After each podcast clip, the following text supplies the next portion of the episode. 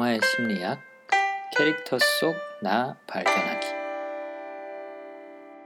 저희가 캐릭터를 분석할 때 사용하는 34가지 성향 중에 한 가지 성향을 다양한 영화 속 캐릭터들을 통해 분석해보는 미니 코너 그 15번째 차례입니다.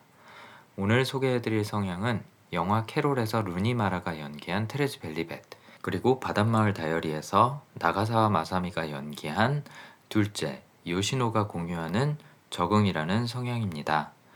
적응이라는 성향을 갖고 있는 사람들의 특징은 현재에 충실한다는 것입니다. 하루하루를 살아가는 데 의미를 두고 지금 내 앞에 주어진 상황에 대해 분석하고 고민하기보다는 즉시 해결할 수 있는 행동을 취하는 성향입니다.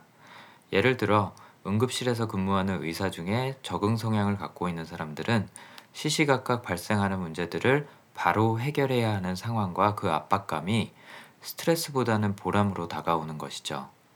업무뿐 아니라 일상 속에서도 이들은 다양하게 변화하는 환경을 선호하고 즉흥적으로 결정해 나가는 것을 즐기는 편입니다.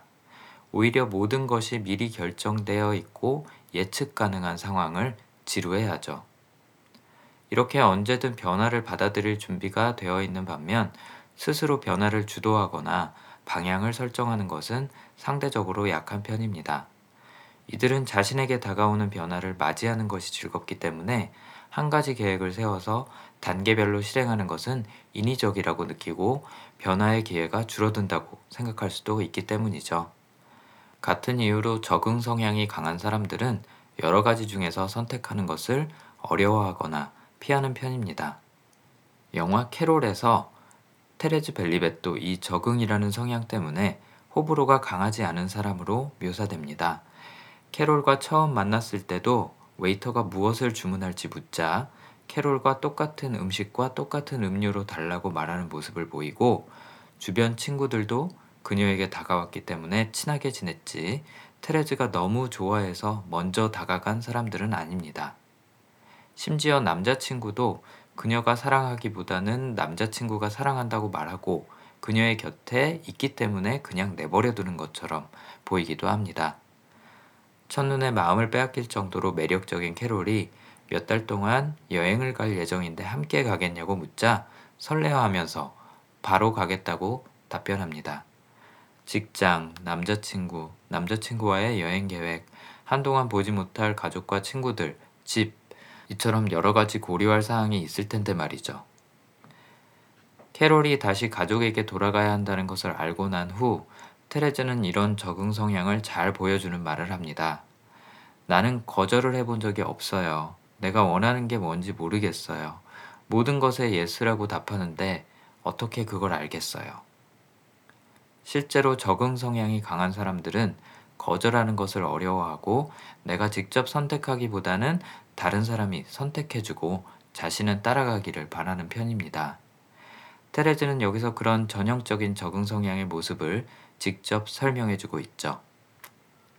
캐롤과의 마지막 대화 장면에서도 캐롤이 사랑한다는 말을 한 직후이지만 지인이 테레즈를 발견하고 다가와서 파티에 갈 건데 같이 가겠냐고 묻자 그러겠다고 바로 답합니다.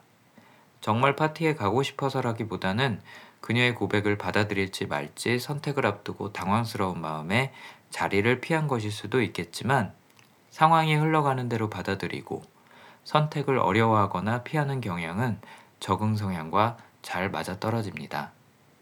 그래서 마지막 장면에서 그녀가 다시 상처받을 수도 있다는 가능성을 염두하고도 캐롤을 다시 찾아간 것은 테레즈의 적응 성향을 생각하면 참 용기 있는 행동이라고 볼 수 있을 것 같습니다.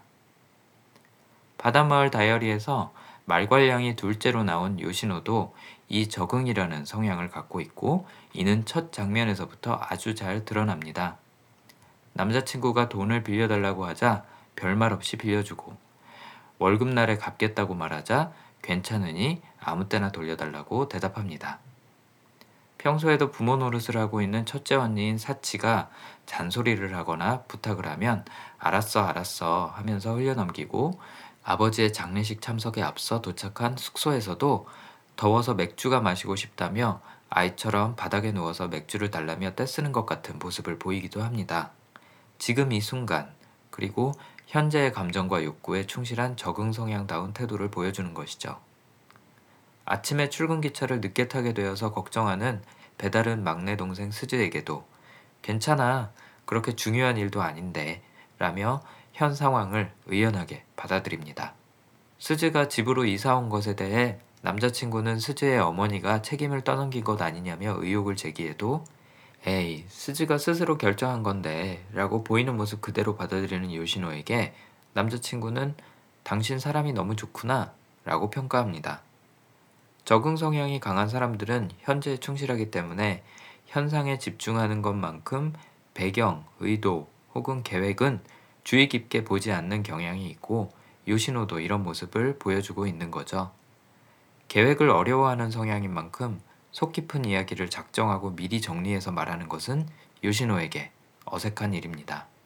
사치에게 죽어가는 니노미야 아주머니를 어떻게 대해야 할지 물어보고 싶던 요시노는 술을 마시고 즉흥적으로 이야기가 나오는 상황으로 자신을 밀어넣습니다. 자신의 적응 성향을 정확히 알고 있는 요시노가 생각해낸 재밌는 방법이죠. 그런 요시노의 적응 성향이 진정한 강점으로서 빛을 발하는 순간이 있습니다. 바로 가게를 소송으로 빼앗길까 걱정하는 니노미아 아주머니의 재산을 지켜주기 위해서 유언장을 작성하도록 아이디어를 낼 때인데요.